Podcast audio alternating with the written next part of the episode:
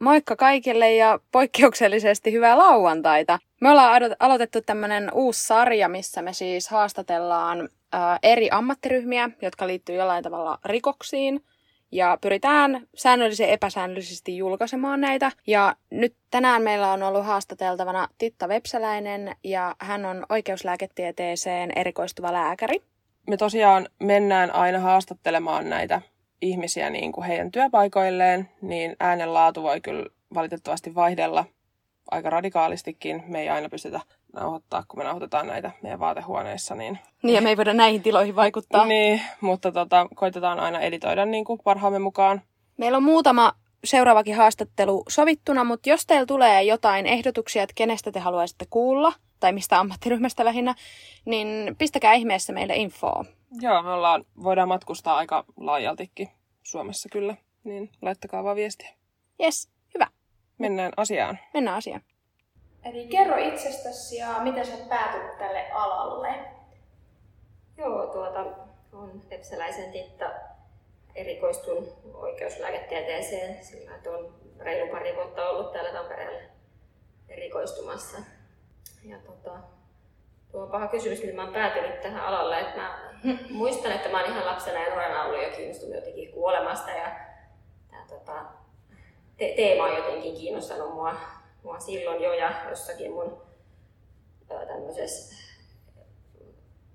vihossa lukee, että, että musta tulee ku- kuolinsyytutkija isona. Tämä kertoo joskus ihan ala-asteella, mutta Mutta tota, sitten mä kuitenkin lääkäriksi rupesin lukemaan ihan muista syistä, että sitten sit jossain vaiheessa opintoja taas tuli se, se että kyllä tämä niinku, ihmisen elämän loppuvaihe kiinnostaa jotenkin erityisellä tavalla ja se, että, että mikä niinku, ihmisen vie huonoon kuntoon ja, ja niinku, vie hengen lopulta, niin, niin tota, se, se kiinnostus sitten, sitten toi tänne ja kyllä tämä niinku, no, sen jälkeen tuntui ihan omalta alalta, kun tänne sitten hakeudui erikoistumaan. Joo, kuulostaa kyllä mielenkiintoiselta. Mm. Tota, mitä sun työhön kuuluu?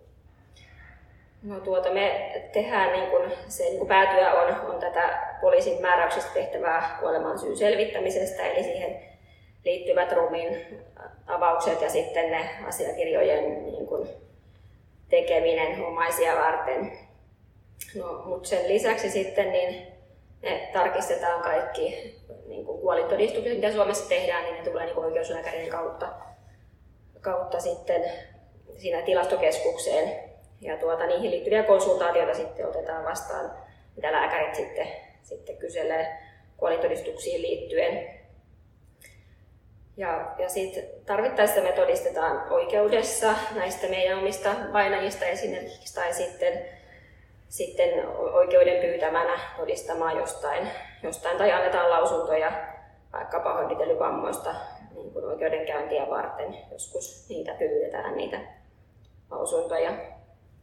No sitten ää, aika paljon koulutetaan. Ää, meillä käy lää- lääkisopiskelijoita ää, ja sitten poliisiopiskelijoita ja vaihtelevasti sitten sairaanhoitajia ja muitakin, mutta, mutta lähes viikoittain on opetuksia.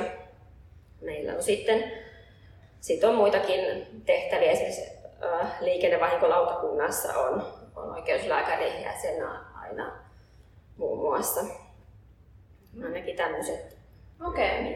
Sä sanoit, että ne tulee ne tota, niinku kuolinsyyn tarkastukset, tai te tulee teille, niin tuleeko kaikki sellaisetkin, missä ei epäillä rikosta? Kyllä, ihan kaikki kuolintodistukset tulee. Mitä te sitten katsotte niistä? No se asianmukaisuus ja että, että myöskin tilastoinnin kannalta, että kuolinsyyt tulee tilastoitua oikein, että ei esimerkiksi vaikka vanhuksia kuolee hyvin paljon keuhkokuumeeseen, niin, niin ettei se ylikorostuisi kuoleman syyssä sen takia, että, että ei tiedetä, että peruskuoleman syy ei ole se keuhkokuume, vaan se joku muu sairaus siellä taustalla. No, niin okay. Sitten tarvittaessa pyydetään niihin tarkennuksia sitten, tota, tai korjauksia. Okei. Okay. No mitä kuuluu oikeuslääketieteelliseen kuolemansyyn selvittelyyn? Tota, oikeuslääketieteen kuolemansyyn selvittely tehdään silloin, kun kuolemanolosuhteet on sellaiset, että ne vaatii niin poliisin tutkintaa. Eli silloin, kun kuolemaan ei tiedetä aiheutuneen sairaudesta, tai se on ollut jotenkin yllättävä, tai sitten sen on aiheuttanut rikos, tapaturma, itsemurha, myrkytys, tai hoitotoimenpide, tai myöskin ammattitauti. Tai sitten jos on syytä epäillä jotakin tällaista, niin silloin tehdään oikeuslääketieteellinen kuolemaansyyn selvitys ja siihen tuota, kuuluu poliisin tekemä tutkinta, eli poliisi tekee oman, oman tutkintansa esimerkiksi vainajan kuoleman olosuhteista, haastattelee omaisia ja tutkii sitä paikkaa ja ehkä vainajan tavaroita tai mitä nyt siihen tarvii tutkia. Ja sitten suoritetaan ulkotarkastus vainajalle, sen tuota, suorittaa usein poliisi myöskin, mutta sitten lääkärin suorittama ulkotarkastus kuuluu siihen. Ja vaan sitten jos tarvii, niin tehdään se ruumiin avaus, eli se on vaan niin kuin sitten, sitten mahdollinen osa sitä kuolemasyyn selvittelyä. Joskus ei ruumiin avausta tarvitakaan, mutta usein se sitten, sitten tulee ja siihen kuuluvat lisätutkimukset sitten. Osaatko sanoa, että missä niin kuin, tilanteessa sitä ei tarvittaisi? No esimerkiksi jos on sellainen tapaturma, joka on vaikka hyvin dokumentoitu jo ne olosuhteet ja se on vaikka se henkilö ehtinyt olla sairaalassa jonkun aikaa ja, ja tiedetään, ettei sillä ruumiinavauksella sit saada mitään lisää informaatiota, niin, niin silloin tehdään kuolintodistus ilman ruumiinavausta. Okei. Okay.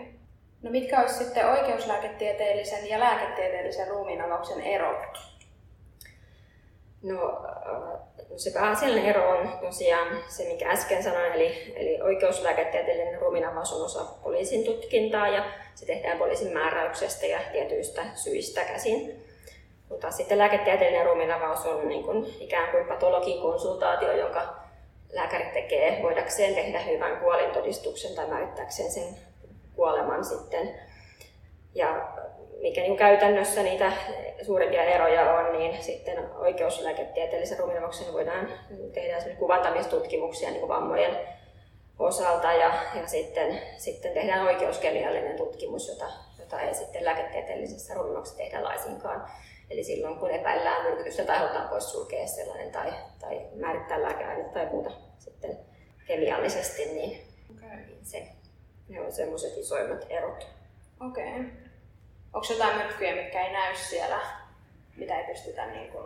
Sellainen perusteula sisältää niin kuin useita satoja lääkkeitä, mitä oikeuskemian laitos määrittää, että, että on hyvin vähän sellaisia aineita, mitä ei ihmisessä ole, vaikka jotain uusia huumeita, mitä ei ole vielä tavattukaan, niin ne saattaa näkyä jonkinlaisena piikkinä siellä kemian tutkimuksen niin kuin kaavassa, mutta ei, ei tota, välttämättä se, niin kuin heti selviä se varsinainen aine.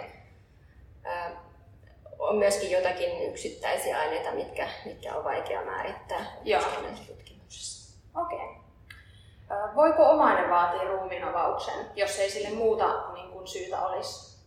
No käytännössä ky- kyllä voi, että se oikeastaan lukee laissakin, että lääketieteellisen ruumiinavauksen voi omainen vaatia, jos, jos tota, sitä, siihen ei ole mitään merkittäviä esteitä sen suorittamiseen. Se on myöskin kaikkien etu, että jos omainen haluaa sitä kuolemaa selvittää, niin että se selvitetään sitten huolella. Sikäli kuitenkaan omainen ei voi vaatia esimerkiksi oikeuslääketieteellisen ruumiinavausta ilman perustelua, että kyllä se sitten hoitava lääkäri ja viranomainen sitten määrää sen, minkä tyyppinen se ruumiinavaus on, mitä siinä sit tutkitaan. Mutta että kyllä on, niin kun pyritään omaisen kanssa yhteisymmärryksessä asioita hoitaa hyvin pitkälle. Joo. No, minkä ajan sisällä se ruumiinavaus pitäisi tehdä, jotta se kuolinsyy saataisiin niin varmuudella selville? Onko jotain sellaista aikaa, minkä ulkopuolella on enää turha tehdä? Tai... Tähän on hyvin vaikea antaa semmoista yksiselitteistä vastausta, koska kuolemansyy joskus voidaan selvittää hyvinkin pitkän ajan päässä. Jopa niin kuin ihan luista alkaen voidaan saada jotakin kemian näytteitä esimerkiksi tai, tai vammoja selville. Vaikkakin se on niin, että kaikki menetetty aika on menetettyä totuutta, niin kuin sanotaan. Eli, eli, tuota, eli sitä mukaan, kun elimiin alkaa ilmestyä mätänemismuutoksia, niin kun mikroskoopimuutokset häviää niin kun jo muutamissa päivissä. Saattaa, saattaa mennä haastavaksi saada, saada niin kun mikroskoopinäytteistä enää selvyyttä. Eli vaikea tuohon kysymykseen on vastata. Joo, niin ei ole varmaan semmoista. Se riippuu niin se, että mitä, mikä se kuolinsyy on ollut, että jotkut, jotkut näkyy pitkäänkin ajan päästä. Aivan. Ja toiset häviää. Ja, ja sanotaanko semmoista aivo, aivoperäiset kuolinsyyt, niin aivot on sellainen elin, joka hajoaa aika nopeasti, että, että muutama viikko menee, niin aivoja ei käytännössä ole ollenkaan enää tutkittavana. Okei, okay, joo. Mielenkiintoista. Miten sitten näin esimerkiksi, jos just jollain kemikaaleilla tai kemikaaleilla, joista on ollut huumeet, lääkkeet, niin ne menee jossain ajassa niin, ettei pysty enää todentamaan vai? No periaatteessa mätänemismuutokset jonkun verran muuttaa niitä, esimerkiksi pitoisuuksia on sit vaikea enää, enää varmuudella todeta, että usein se on sitten niin, että voidaan todeta esimerkiksi lääkeaineita, että sitä on käytetty tai, okay. tai, tai alkoholia esimerkiksi, mutta, mutta että bakteeritoimintakin tuottaa alkoholia jonkun verran elimissä, mutta että, että sanotaan näin, että, että niin kauan niin vaikka punaista poikkiuvasta lihasta saadaan jostakin, niin siitä saadaan kyllä, kyllä niin kuin kemian nämä määritys tehtyä. Joo. Miten tutkitaan pitkälle hajonneet ruumiit? Joskus löytyy esimerkiksi niin kuin jostain kotoa, on voinut niin kuin olla pitkäänkin. Niin pitääkö niin kuin heillekin varmaan tehdä jonkinlainen niin kuin ruumiavaus, että saa selville, miksi hän on kuollut? Joo, kyllä. Ja sitä suuremmalla todennäköisyydellä tehdäänkin ruumiinavaus, että, että jos on ollut pitkään, pitkään tuota kuolleena, niin silloin useinkaan sitä ihmisestä ei pysty niin kuin silmämääräisesti sanomaan, että onko siinä vaikka vammoja, että niin kuoleman jälkeiset muutokset peittää mustelmat ja muuta alleen, että käytännössä ruumiinavaus silloin tehdään, jos ihminen on päässyt mädäntymään. Ja kyllä se niin kuin hyvin pitkälti samalla lailla tehdään ruumiinavaus täydellisenä silloinkin, että Että toki se, että, että mitä tutkittavaa on jäljellä, että jos on maastossa ollut useita kuukausia, niin voi olla jäljellä vain luut mm. sitten tutkittavaksi, mutta, mutta kyllä ne sitten samalla tavalla tutkitaan ja, ja usein sitten tehdään kuvantamistutkimuksia herkemmin, kun, kun tota, mätänemismuutoksia alkaa olla sillä tavalla, ettei silmä näe enää, ah, enää sit vaikka veren purkaumia sisäelimistä tai iholta. Niin. Ja kuulostaa mielenkiintoiselta, miten paljon saa selville. Tuota. Mm. Vaikka olisikin täällä hajannut. Kyllä. Mm-hmm. Missä järjestyksessä sit se oikeuslääketieteellinen ruumiinavaus tehdään? Et onko teillä joku, niin kuin aina aloitetaan päästä tai vai niin kuin? No se järjestys voi, voi kyllä vaihdella, että tämä asia, että ensin tehdään ulkotarkastus eli ulkoisesti vain sitä katsotaan, katsotaan, että onko minkälaiset kuoleman jälkeiset muutokset on, miten pitkälle edenneitä. Onko minkälaisia vammoja tai sairausmuutoksia sitten nähtävissä, onko jotain eritteitä vaikka mihin huomio kiinnittyy, niin ne kirjataan hyvin tarkkaan ruumiinavauspöytäkirjaan. Sen jälkeen sitten tehdään sisätarkastus ja siinä, siinä voi järjestys sitten vaihdella vähän sen mukaan, että mikä on mielenkiinnon kohde siinä tai, tai niin kuin mitä halutaan edetä, mutta, mutta usein niin, että, että niin kuin kallon sisäiset Tota, aivokalvot ja aivot tutkitaan, kalloa avataan, sitten rintaontelon elimet tutkitaan ja sitten vatsaontelon elimet ja virtsaelimet. Mutta että sinällään se, se järjestys, niin se, sillä ei ole suurta merkitystä, miten sitten sisätarkastus. Ja sitten niiden lisäksi, niin jos on vaikka jotain, jotain verisuonivammoja raajoissa tai, tai tuota, niin niitä sitten lisäksi tutkitaan. Joo. Miten tehdään kuolinajan määritys ja kuinka tarkka se on? Joo, tuota, usein Usein on, niin kun riittää se, että on arvio, ja usein se arvio riittää, että tiedetään kuolinpäivä. Eli kuoleman jälkeisistä muutoksista usein se, se niin kun pystytään arvioimaan päivän tarkkuudella. Eli, eli tiedetään, missä, missä järjestyksessä, missä aikaikkunassa kehittyy ihmiselle lautumat kuoleman jälkeen ja kuolonkankeus. Ja mahdollisesti, jos on tullut mätänemismuutoksia, niin niistä, niistä suunnilleen tiedetään, tai että homeitiöt tai tietyt toukat vaikka, missä ainassa ne tulee, mutta, mutta sitten mitä pidemmälle se kuoleman jälkeiset muutokset etenee, niin sitä enemmän siihen rupeaa ympäristö vaikuttamaan sitten, että et, et, tota, onko se vainaja ollut vaikka kotona lattialla, maton päällä vai, vai niin kuin kylmällä lattialla, niin, niin se jo on sitten sen verran suuri ero, että miten se vainaja jäähtyy ja miten ne kuoleman jälkeiset muutokset etenee, niin sitä epätarkemmaksi se tulee. Ja sit, kun ne mätänemismuutokset on jo edenneitä, niin usein sitten ruvetaan hyödyntämään sitä poliisilta saatua tietoa siitä, vaikka koska vainaja on nähty viimeksi tai, tai mitä siellä asunnossa on ollut, onko siellä ollut merkejä niin kuin elämästä minä päivänä viimeksi, että posteja voidaan katsoa esimerkiksi, että milloin on viimeiset postit haettu postiluukusta. Silloin, jos on kyseessä sit henkirikos, niin, niin silloin siihen panostetaan siihen kuoleman määritykseen tarkemmin. Joo. Että pyritään sitten haarukoimaan sitä ihan tuntien tarkkuuteen sitten ja silloin voidaan sit hyödyntää sellaisia kaavoja, mitä on, on niin kuin tehty T-tupolilan määrittämiseksi. Siinä hyödynnetään sitten sitä painajasta mitattua lämpötilaa, ympäristön lämpötilaa ja, ja painajan vaatetus ja tällaiset tekijät, kun nämä sitten siinä huomioidaan. Eli kyllä se saadaan sitten tarvittaessa aika tarkkaan se. Pystyykö sitä huijata jotenkin mahdollinen tekijä esimerkiksi? No kyllä siinä aika, aika tuota, hyvä saa olla, jos sitä huijaa sillä tavalla, ettei sitä pysty jälkikäteen huomaamaan, että tässä on yritetty jotenkin reukaloida tätä. Okei. Okay. Millaista luonnetta tämä ammatti vaatii? Ja jääkö sinulla niinku usein pyörii jotkut asiat niinku mieleen kotona? No ei, mulla, mulla ei jää. jää ja tota, mä olen monesti miettinyt tätä, kun, tota, että vaatiiko tämä ammatti jotain tietynlaista luonnetta. Koska itse ajattelen, että on herkkä ja ehkä semmoinen nynnero enemmän kuin mikään semmoinen kova, kovapäinen ja, tota, ja niin kuin sillä, että, että kestän mitä vaan. Ehkä se on semmoinen ammattiminä tai työminä, joka siinä sitten suojaa ja tietää tavallaan mitä, mitä on tulossa. Että, että tässä ammatissa ei tule useinkaan mitään semmoista äkillistä, traumaattista, yllättävää niin katastrofitilannetta eteen, vaan että niin siihen pystyy varautumaan ja tietää, mitä tuolla niin salissa, lumiavassa salissa on vastassa. Et tota, et ehkä enemmän se, millainen luonne tähän sopii, niin semmoinen analyyttinen ja, ja semmoinen, joka pystyy keskittyä ja, niin, ja, ja, ja niin kuin pohtimaan. Toisaalta myöskin sit sietää semmoista epävarmuuden tunnetta, että kaikkia me ei saada koskaan selville, että joskus se lopullinen totuus on sillä vainajalla, joka me ollaan jo, mm. niin kuin, sitä häntä ei voida enää kuulla tässä, että, että joskus jää mietittää, että miksi ihmeessä, miten hän tämmöiseen tilanteeseen oli päätynyt, että, että kuoli tällä tavalla, mutta usein siihen ei mitään lopullista selvyyttä enää voi saada, että kukaan ei ole nähnyt sitä Jaa. tilannetta. Käykö niin usein, että se jää epäselväksi? Usein se, se, mikä on tärkeintä, niin se selviää, mutta sitten on semmoisia pieniä asioita, mitä jää miettimään, että miksiköhän se vainaja oli ennen kuolemaansa juuri tehnyt näin, tai miksi se niin asunnossa oli tällaisia asioita tällä tavalla. Ketä kaikki on paikalla ruumiinavauksessa? No, oikeuslääkäri tekee ruumiinavauksen, ja, ja tuota, esimerkiksi minä, joka on erikoistuva lääkäri, niin mulla on sitten toinen oikeuslääkäri, joka on siinä sitten tarvittaessa tulee katsomaan ja, ja valvoo mun työtä.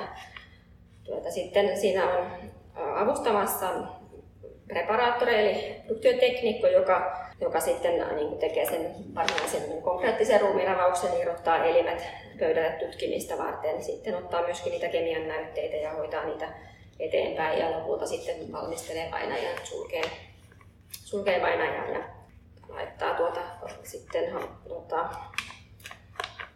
omaiselle luottamista varten. Sitten. No, sitten joskus paikalla on poliisitekninen tutkinta ottamassa valokuvia tai jos on tämmöinen henkirikosepäily tai semmoinen, niin, niin tuota, usein sitten siinä tai lähes aina silloin on mukana. Sitten opiskelijoita satunnaisesti, lääkäri- ja poliisiopiskelijoita. Hyvin harvoin, harvoin on muita, että aika tarkkaan Tarkkaan se, totta, katsotaan ketä, ketä on rumiavassa salissa ja, ja osallistujat sitten sit merkitään ylös. Joo. Että joskus harvakseltaan saattaa olla, olla esimerkiksi joku ulkopuolinen lääkäri mukana sillä tavalla, jos on ollut joku, joku haastava toimenpide, joita on tehty vaikka hyvin vähän. vähän tuota Suomessa ja sitten toimenpide siellä on sujunut hienosti, mutta sitten potilas on menehtynyt myöhemmin, niin sitten, sitten katsomassa sitä, sitä leikkaustulosta, että, tuota, että miten, mitä se näyttää sitten niin ruumiinavauksessa. Joo, me ollaan tota, molemmat Marian kanssa oltu mukana ruumiinavauksessa ja ainakin mun ryhmästä silloin niin pari opiskelijaa jätti kyllä kesken. Munkin ryhmästä joo, joo ne niin, yksi taisi pyörtyäkin. Niin, niin lähteekö usein pois siitä sitten, jos ne teilläkin on opiskelijoita usein, niin lähteekö sitten pois? Kyllä aina joskus. Hyvin harvoin joku pyörtyy avaussalissa, herkästi sanotaan, että saa poistua, jos tuntuu siltä tai istua alas. alas että, että sen verran paljon käy opiskelijoita, että ei se ole ihmekään, niin joskus, mm. joskus sit joku, joku, tota, jollekin tulee huono olla myöskin ihan vaan se, että joutuu pitkään seisomaan. Mm.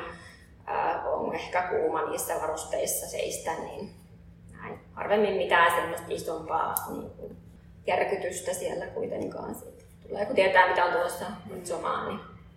Mä huomasin ainakin itse silloin siellä, että se haju oli tosi voimakas. Toki me saatiin tähän ylähuolen päälle semmoista hajulievittäjää, mutta tottuuko siihen niin koskaan itse? No mä en koe hajuja kauhean voimakkaiksi, mutta ehkä tota täällä meillä täytyy kehua ilmastointia, että meillä on tosi hyvä ilmastointi tuolla salissa ja, ja että ehkä sitten, sitten niissä ihan kunnolla mädäntymään kerenneistä vainajissa, niin, niin sitten, jotka avataankin tuossa eri salissa, kun meidän infektiosali on, niin, niin niissä saattaa vähän voimakkaampi haju olla. Joo. Sitten, että en, mä, en mä tiedä, voiko sanoa, että siihen tottuu kuitenkaan niin. Millään lailla. Onko teillä nyt, kun on ollut korona, niin ollut niitä koronavainajia ruumiavauksia? Teette sitten ne jotenkin tosi eri tavalla, kun teillä on eri suojaukset ja kaikki? No jos olisi semmoinen, kyllähän meillä infektiovainajien välillä on, että tuberkuloosi on semmoinen tavallisin, että kyllä niihin eri tavalla varotaan, ollaan siinä infektiosalissa niin, ettei siinä altistu.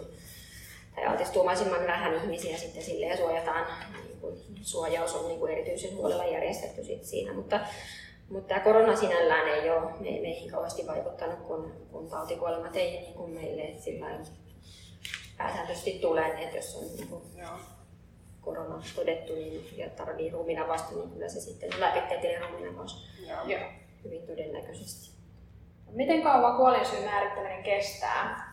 Se vaihtelee sen kuoleman syyn mukaan, että joskus se kuoleman syy on ilmeinen siinä avauksessa, jo silloin voi antaa siinä raportti poliisin ottaumaiselle jo siitä kuoleman syystä.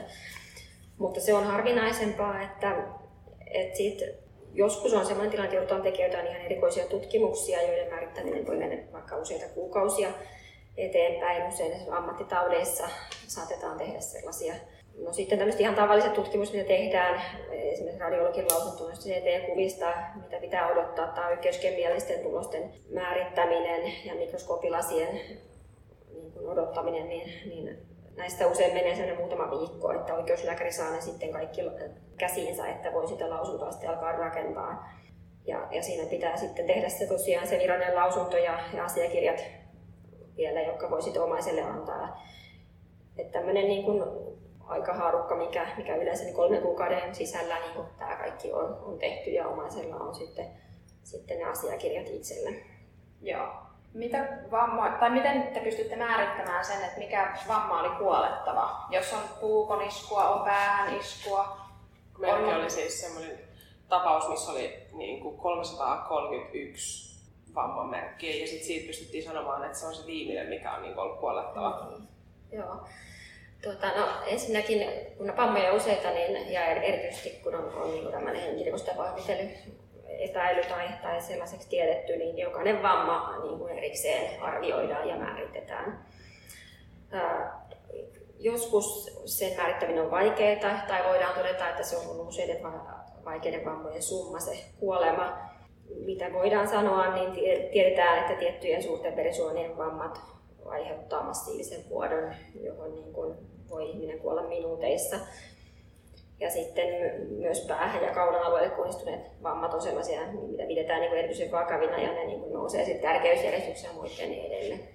Mutta jääkö se koskaan selvittämättä, että tämä oli se, vaikka tämä kolmas puukonisku oli se tappava? Kyllä, kyllä. Usein varmasti on niin, että, että on useita vammoja, jotka kaikki yksinään olisi voinut sen kuoleman jo aiheuttaa. Joo, okei. Okay. Jos mahdollinen kuolinsyy löytyy, niin loppuuko se ruumiinavaus siihen vai jatkuuko se aina loppuun asti? Ruumiinavaus tehdään aina täydellisenä, eli kaikki elimet irrotetaan tutkittavaksi, vaikka sitä niin kuin ensimmäisenä irrotetussa elimestä jo löytyy selvästi kuolinsyy, niin aina tehdään kuitenkin täydellisenä, kun on se ruumiinavaus. Ollaan tekemässä. Jos aiemmin sä mainititkin noista tutkimuksista, niin mitä kaikkia tutkimuksia on mahdollisia niin kuvantamisia tehdä? No ihan, jos pelkästään kuvantamisesta puhutaan, niin, niin tuo tietokonetomografiatutkimus on se, mikä, mikä tehdään silloin, kun kuvantamista tarvitaan. Eli ää, mitään semmoista tavallista röntgentutkimusta esimerkiksi ei niin kuin, niin kuin tehdään, tehdään, vaan tehdään, vaan tehdään. Tarvittaessa siitä voidaan tehdä sitten semmoisia mallinnuksia, kolme D.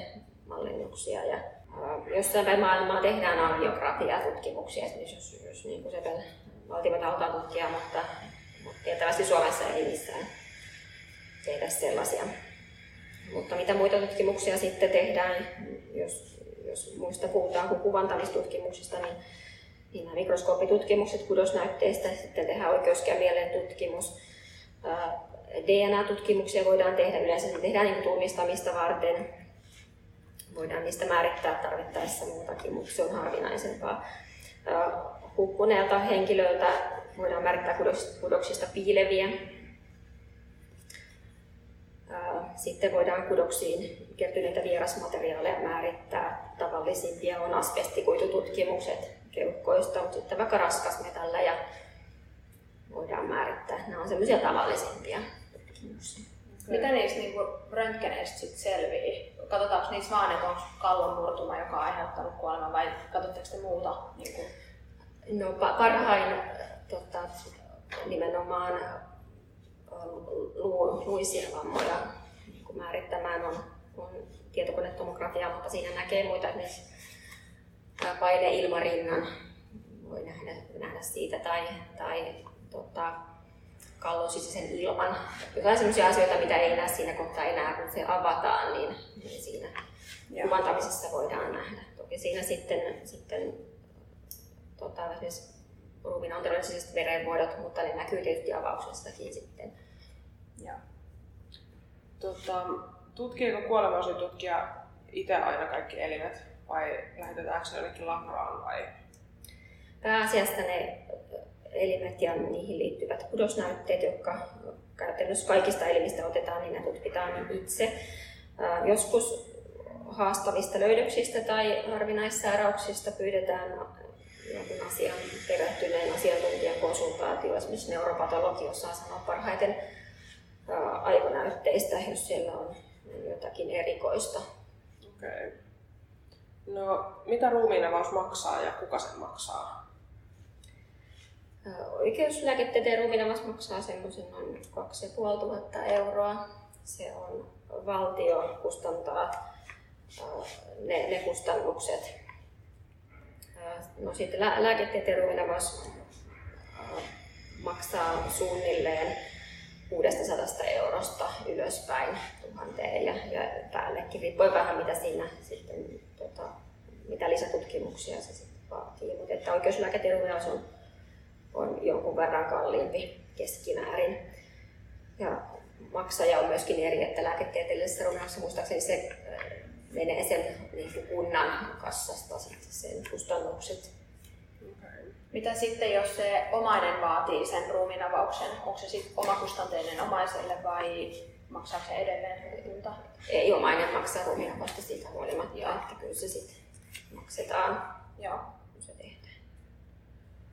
Tota, jos testamenttaa ruumiin lääketieteelle, niin mitä silloin ruumiille tapahtuu ja kuka hoitaa hautauksen?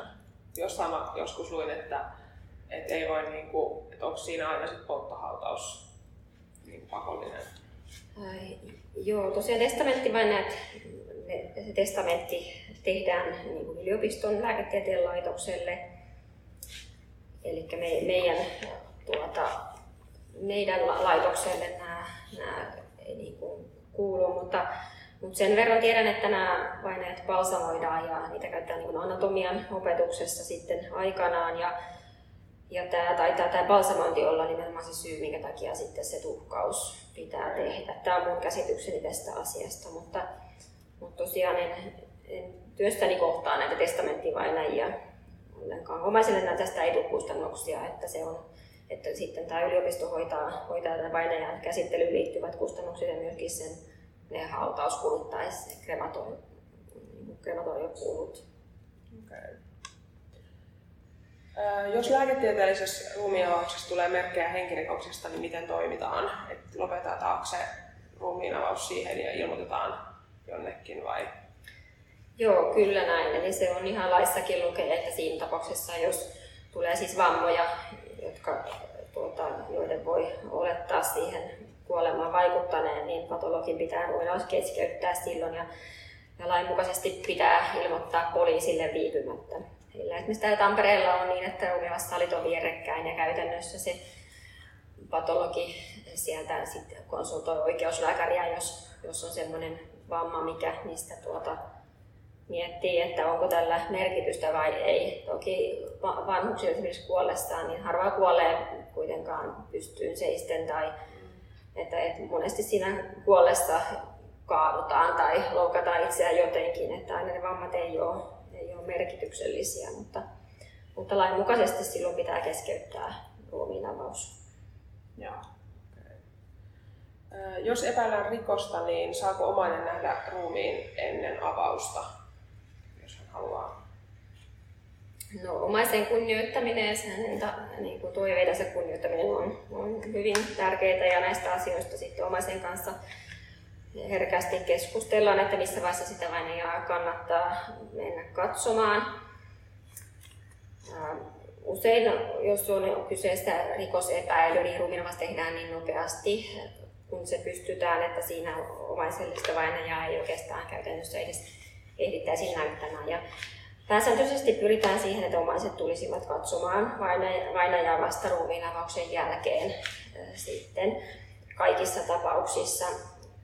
Ihan senkin takia, että ennen ruumiinavausta ei voi vainajaa millään tavalla valmistella, omaisen katsomista varten ei voi putsata eritteitä pois. Että se näkyy on miellyttävämpi omaiselle sen ruumiinavauksen jälkeen. No miten saako omaiset sitten kieltäytyä oikeuslääketieteellisestä ruumiinavauksesta, jos he haluaa? Ei voi kieltää, kukaan, kukaan ei voi oikeuslääketieteen ruumiinavausta kieltää, eli se on poliisin määräyksestä sitten tehtävä. Ja sitten meidän vikakysymys, että mitä ruumiille tapahtuu oikeuslääketieteellisen avauksen jälkeen? Saako omaiset esimerkiksi haudata vainajan heti vai onko siinä vielä joku aika? Ja odotetaanko niin lisätutkimuksia, jos ilmeneekin jotain? Vai? Niin, aivan. Tuota, oikeuslääkäri kirjoittaa hautausluvan vainajalle silloin, kun henkilöllisyys on varmistettu ja sellaiset vainajaan itse itseensä välittömästi liittyvät lisätutkimukset on tehty. Eli yleensä se hetki on ruumiinavauksen jälkeen, jolloin se hautauslupa kirjoitetaan ja sen jälkeen omaiset, on, niin kuin, omaiset voivat sen vainajan noutaa sitten. Joskus tehdään luovutuskielto, jos, jos tota, esimerkiksi vainajan henkilöllisyys pitää vielä, vielä varmistaa. Eli, eli joskus ne tilanteet on, on sillä lailla harmillisia, että, että oikeastaan käytännössä tiedetään, että se, se vainaja on nimenomaan tämä henkilö, mutta joudutaan vaikka D N A-tutkimusta vielä odottaa useita viikkoja tai jopa kuukausia. Omainen joutuu sitä, sitä hautausta sitten odottamaan. Okay. Okei. Mä sain ainakin käsityksen nyt tästä sun työstä aika hyvin. Kiitos sulle, kun sä tulit meidän haastateltavaksi. Kiitos. Kiitos kaikille kuuntelijoille ja etenkin Titalle tästä jaksosta. Ja tuttuun tapaan saat meihin yhteyden instassa at pahuudenjalkeen ja sähköpostitse pahuudenjalkeen at gmail piste com. Moikka! Moi moi!